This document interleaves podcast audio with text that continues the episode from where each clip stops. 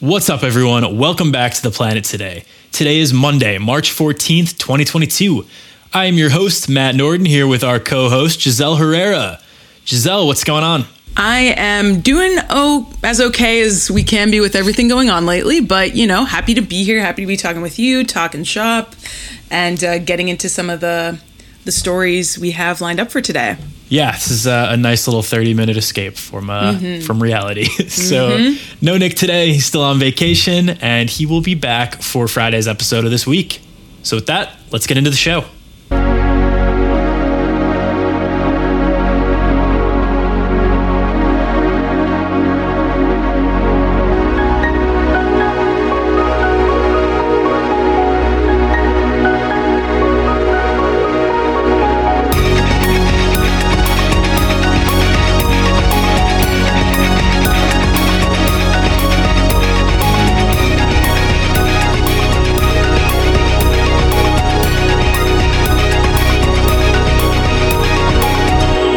You're a new listener, welcome to the planet today. Here on TPT, we cover the latest in climate change, wildlife conservation, renewable energy, and environmental policy with two episodes every week coming your way Monday and Friday.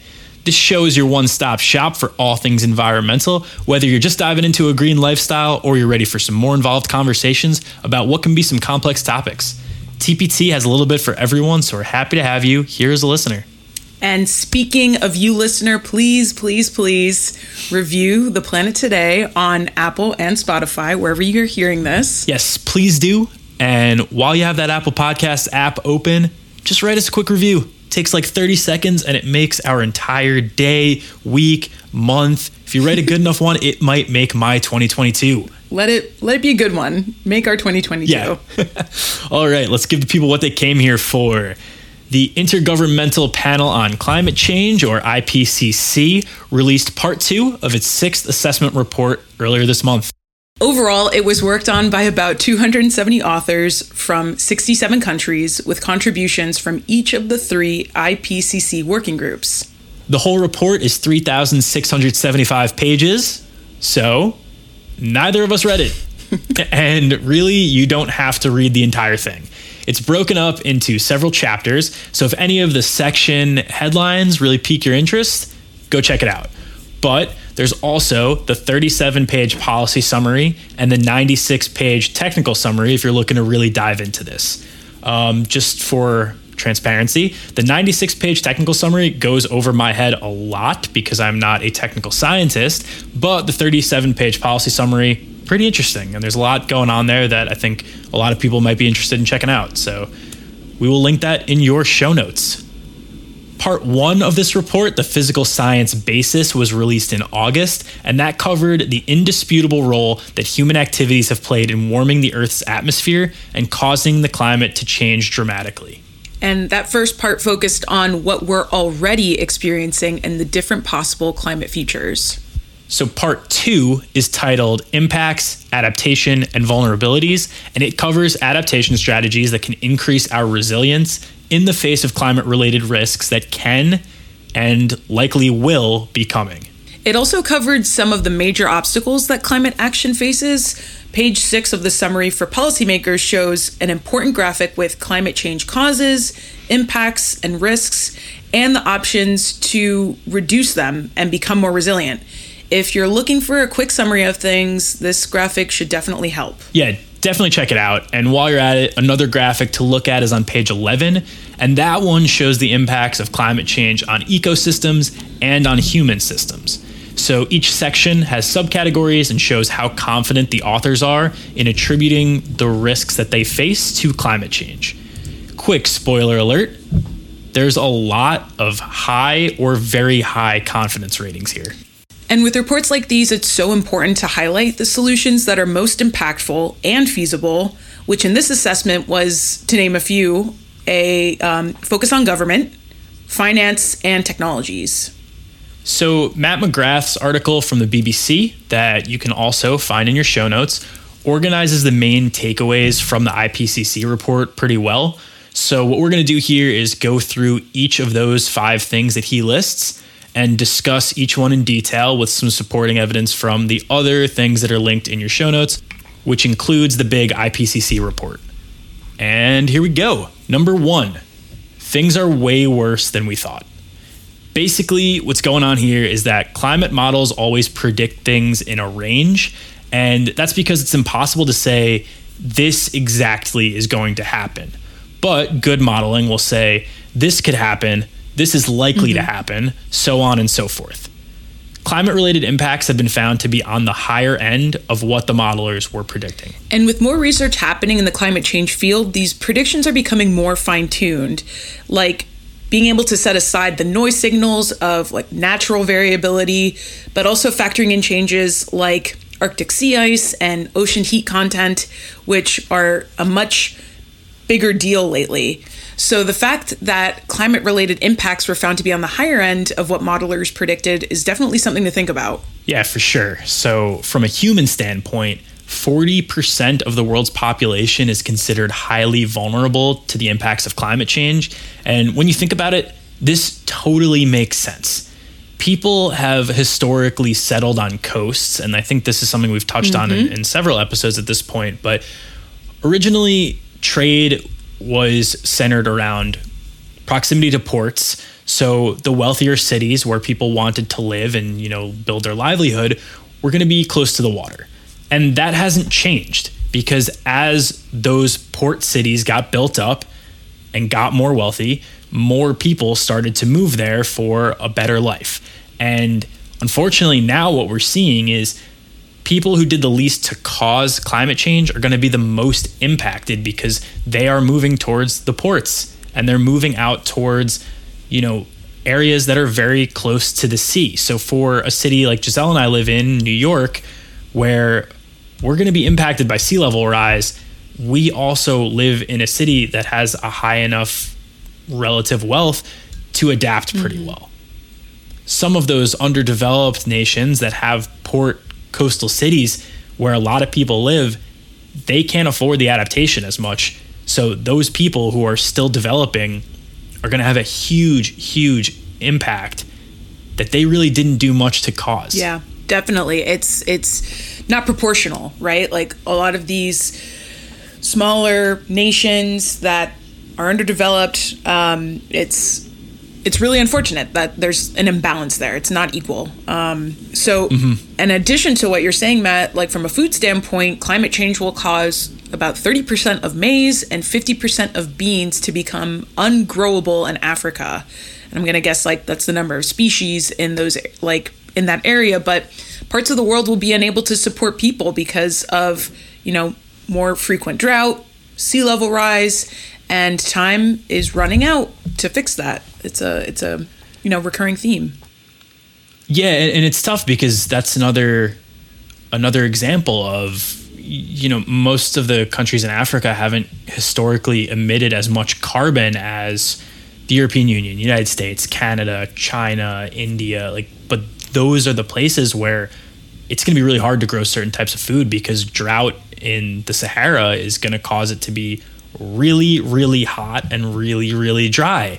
And then all of the areas around the coast are going to be impacted by sea level yeah, rise. It's that's gonna there's going to be a huge spike in like all of these uh, climate migrants. You know, moving from mm-hmm. these inhospitable areas to more hospitable. But I mean, they didn't these these these countries didn't cause the bulk of the emissions that are causing the movement, the, are causing the migration. So it's um that's where the empathy comes in, you know, like we should be looking out for other people, not just ourselves, you know. Yeah, and the issue with climate change is we're seeing more and more that along with being a big problem for the people of the world and the ecosystems of the world, it's really, really an environmental justice problem at this point. Most definitely. So, the second thing that Matt McGrath brings up is the loss and damage finally gets scientific backing. What this means is developing countries have long been championing the idea that losses and damage related to climate change are and will continue to be serious. Richer nations tend to have the ability to adapt more easily, so they could kind of kick this issue down the road a little bit. And that's something that Giselle and I just kind of mentioned with saying how we both live in the US, we both specifically live in New York City. We can kind of avoid this problem for a little bit longer than some of the developing countries.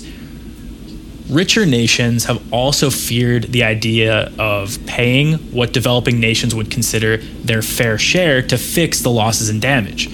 Wealthier nations got rich by taking advantage of fossil fuels, which have driven this climate crisis. So, developing nations tend to want an equity based approach to fighting climate change rather than an equality based approach, meaning that those with more means, who are also those who have caused more harm, should pay more to fight this crisis. Absolutely. Yeah. And in this report, the IPCC says plainly that the impacts of climate change include, quote, widespread adverse impacts and related losses and damages to nature and people, end quote.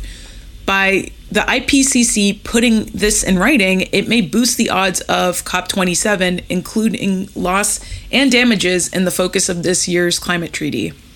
Yeah, and that's something to look forward to. Like it's it's still eight months away from COP27. We just had COP26 in November, but COP26 was very underwhelming, and part of that was they wanted to accelerate the timeline to get things really moving, and in doing that, they were like, let's come back. We now are all on the same page with our goals. Let's iron them out for next year. So it's hard to stay hopeful sometimes. And I think COP26 was a real slap in the face because we had put a lot of stock in it being our last best chance to do something. And a lot of impactful countries were like, you know what? We aren't prepared for this and we're going to address it at COP27. I'm angry yeah. that we weren't prepared for this. It's not like this is a new nope. issue we didn't know anything Absolutely. about. But this year really, really could fix all of those issues that you know were were brought up last mm-hmm. year and with the COP 26 agreement. So stay hopeful.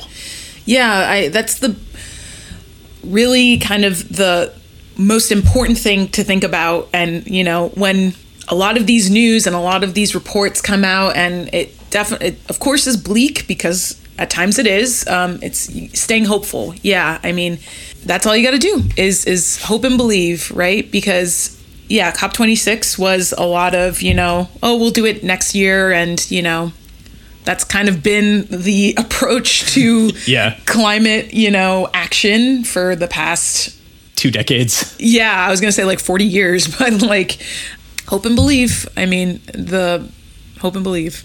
And hit the streets, like protest and show with your wallet that, you know, we're not going to be okay with just hey, we'll do it next year. Like the diet can only start Monday for so many Mondays before you admit there's a problem. And I think as a society, we were ready to admit that there's a problem five years ago. So we really need to encourage our leaders to do something.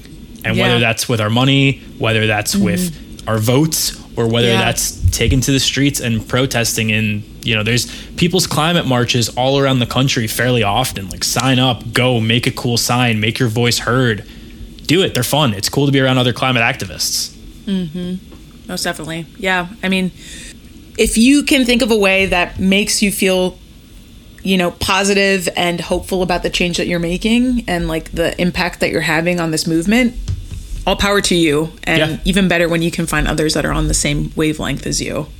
For sure. All right number three. Technology is not a silver bullet. And basically for this one it's that tech isn't just this universal fix that's going to make everything better some technology that's designed to limit or reduce carbon dioxide emissions might actually make things worse. An example of this that they list is carbon capture, where removing CO2 from the atmosphere to store in the soil or in the oceans can actually cause that carbon to be released into the atmosphere. So, this one means that it's better to reduce the carbon we put into the atmosphere rather than to remove carbon we've already emitted. So, two examples that I think of for this are, you know, gas mileage efficiency in vehicles. There's been a ton of studies where some people, when they get a more efficient car, let's say they're coming from, you know, a pickup truck and then they go to a midsize sedan, hybrid, or whatever, they're more likely to drive more because it costs less to do that. I know it's hard to imagine driving more because it costs less right now, but there was a time when gas wasn't as expensive. And people used to love road tripping like six months ago. So you get that car that's going to cost you less to drive around, you end up driving more, and that's going to mm-hmm. increase your emissions. So just because your car gets more miles to the gallon, you end up being like, well, whatever, we can just drive more because it's fun and, and it's fun to road trip. So that's an example like this where, you know, it's better to reduce your mileage than it is to emit more just because it's you know more efficient what you're doing. And another example of that is plastics. You know, we, we talk about this all the time, but rather than getting you know more recyclable plastic bottles, it's better to just get a reusable one that isn't in the recycling process at all. It's just mm-hmm. one that you keep filling up, throwing it in your dishwasher, filling it up, throwing it in your dishwasher. Like that's that's going to reduce your plastic consumption investing in, you know, glass, metal, things that, yeah, might be a little bit more expensive at the moment, but in the long run are going to be less expensive. Like you won't have to keep buying those bottles constantly. And of course, even longer term, it won't end up in a landfill. So, I mean, it's an investment at the time. And I totally understand that a lot of these, you know, products that are um, more sustainable can can add a little bit more to um, can be a little bit more expensive, mm-hmm. might hurt a little bit more on the wallet, but it's definitely an investment. It's it's it's definitely worth it. And um, also, you know, putting time to have a change in mindset as well, and mm-hmm. like understanding, like Matt, you were saying with the there's a mindset change with you know driving less in a car that has worse mileage versus driving more in a car that has better mile uh, gas mileage. And the same goes with the plastics versus glass or metal. I mean, mm-hmm. it's just a change in mindset. So it's not about focusing on removing the carbon that we've already given off, but reducing the amount we put into the atmosphere in the first place. Yeah, well said.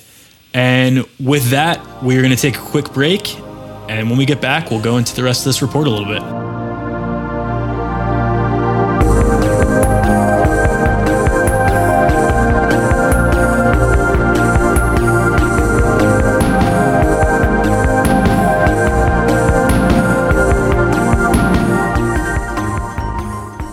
Today is brought to you by Valo Alta. Valo Alta's everyday handkerchief is a high performance daily use handkerchief designed to help minimize your impact. Made in the United States from sustainably sourced Irish linen, capturing the material's historic craftsmanship and natural antimicrobial properties, handkerchiefs perfectly balance softness with durability and absorbency with rapid drying.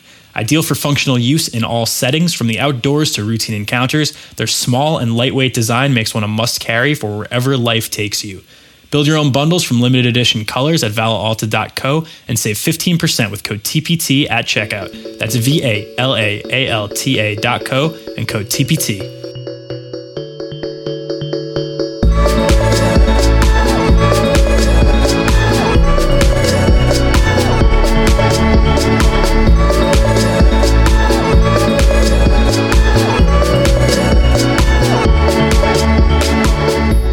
Welcome back to the planet today, folks. Moving on, number four cities offer hope. And this one's kind of interesting to me because cities typically produce the most emissions from buildings and electricity consumption, but they also offer an opportunity to avoid the worst impacts of warming. Cities have very dense populations, so implementing renewable energy, greener public transportation, and more efficient buildings have larger impacts than in more rural areas. Yeah, and when you think of it that way, it makes sense. Something like electric cars and more charging stations powered by renewable energy would have a big impact in the suburbs or in rural areas. But like I said, Giselle and I both live in New York City. So if an apartment building here is powered entirely by renewable energy or the subway goes completely carbon free, think about how many people that actually impacts. Another thing that we mentioned earlier is how some of the most vulnerable people to climate change live in cities because, as we mentioned, many cities are located by coast. So, by prioritizing coastal cities, you can have a large impact on more people quickly. Yeah, and you know, that's not to say don't focus on all cities because mm-hmm. you know, there's going to be cities out in let's say the Midwest, where you want to have this big impact on decarbonizing the grid and getting more people impacted by greener technology. But if we're going to be prioritizing who needs help quickest, we're going to be looking at, you know, a coastal city in Bangladesh. We're going to be looking at coastal cities on small island nations in Tuvalu, for example, because those are the places that are going to get impacted first. And by focusing on the cities there, we can impact a lot of people very quickly while also still focusing on your less coastal cities to lower their emissions too. Because if we don't lower their emissions, all of those coastal cities that we're trying to help, they're still going to get impacted by sea level rise. Mm-hmm. It's all about priority. Yeah. And it's this multifaceted approach where we kind of need to check off all of our boxes at once, which is totally possible with proper planning. Like that sounds daunting, but you know, there's people who dedicate their lives to urban planning and to, you know, coastal planning and coastal engineering. So if it sounds scary, it's because you're not in the field. And I know that because it sounds scary to me. And I don't know how coastal engineering works, but I know a lot of smart coastal engineers that are working on stuff to combat sea level rise. So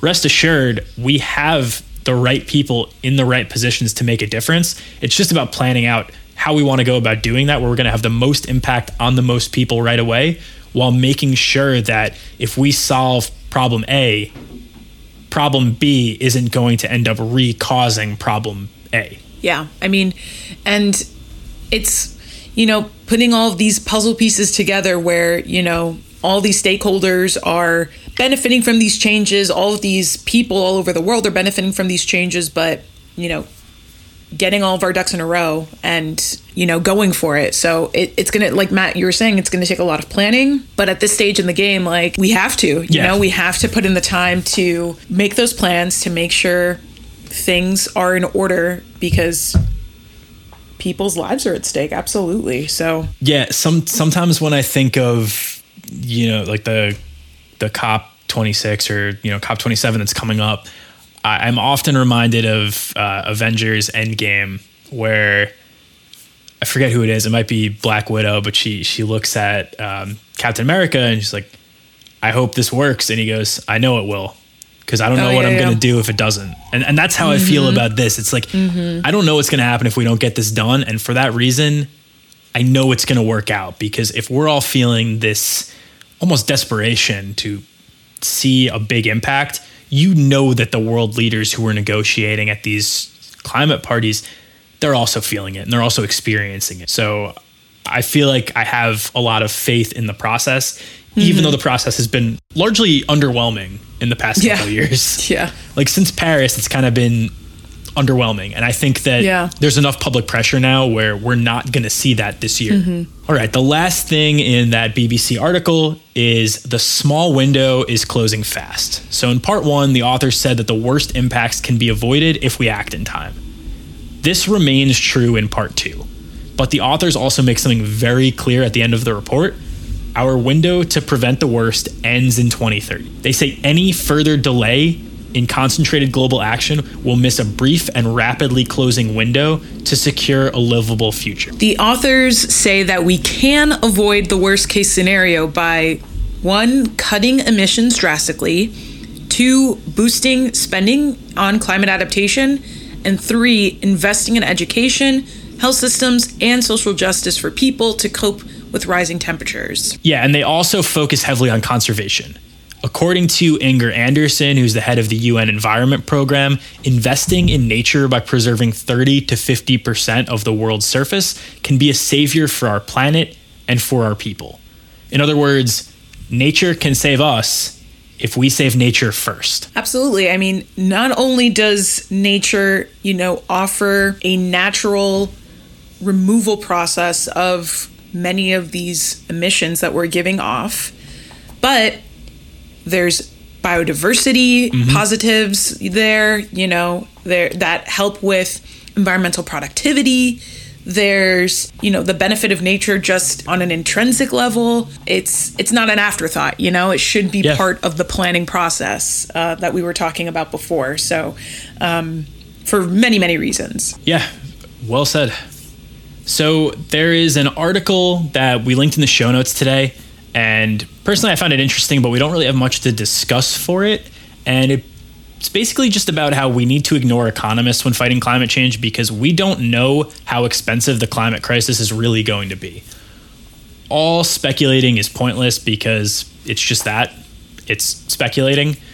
We also know that whatever the climate crisis is going to cost, not doing anything is going to cost way more. So they pretty much just said that cost benefit analyses are pointless to an issue like this. And I mean, how can you put a price on, um, you know, cities going underwater? You Yeah. know, how can you put a price on someone having to leave their home that they have grown up in for their entire lives You can't. to escape right rising sea levels so absolutely ignore ignore them uh, to a point right so the article brings up carbon taxes uh, how certain think tanks or fossil fuel pr companies will use ec- economics to show that we don't need government intervention to fix climate change. And a cost benefit analysis is an easy tool to do that. It's pretty cut and dry. Mm-hmm. But fighting climate change is expensive and typically a cost benefit analysis will show that. They can't show the true cost of climate change mitigation or the cost of doing nothing. So definitely check it out if this article interests you. Yeah, so something I want to close with, sort of as a source for hope here, um, is an article by Catherine Clifford of CNBC, who writes US can get to 100% clean energy with wind, water, solar, and zero nuclear, Stanford professor says. Giselle and I aren't going to get into the nuclear debate here, but my general thoughts about this article are if we can do all that by 2050, we could probably do it much easier without phasing out nuclear. Just briefly, I'm fine with phasing out nuclear once we reach 100% from renewable sources, but in the meantime, let's just get carbon free. Mark Jacobson is a Stanford professor of civil environmental engineering and the director of Stanford's Atmosphere and Energy program. And his calculations in this study found that transitioning to a clean energy grid should happen by 2035, and that 80% of this adjustment could happen by 2030. So to me, this is really exciting. Yeah, and I've read it in multiple places that a big obstacle with the United States distributing and even selling renewable energy is our incredibly outdated power grid made up of transmission lines that weren't built to handle extreme weather due to climate change, which we're facing more and more often on a daily basis nowadays. So, investment and new technologies in this area is going to be huge when shifting to a clean energy grid and doing it in a much more efficient and faster way. Mm-hmm. And I know that we said earlier that tech isn't some silver bullet that's going to fix everything. But look, it's a hell of a start. And sometimes the first step is hey, this is possible. Because you know the first thing people are going to ask when they see this report is transitioning to clean energy sounds cool, but can we actually do it? And this study says yes. So that'll do it for today's episode of TPT. Nick and I will be back on Friday for some quick hits. Make sure to follow along on our socials at Planet Today Pod for clips from the show and an exclusive quick hit Matt is doing every week. I reached quadruple digits in TikTok views twice in the past two weeks, so let's keep that streak rolling. Very nice. for the Planet Today, I am Giselle Herrera. And I'm Matt Norden. See you on Friday. Bye.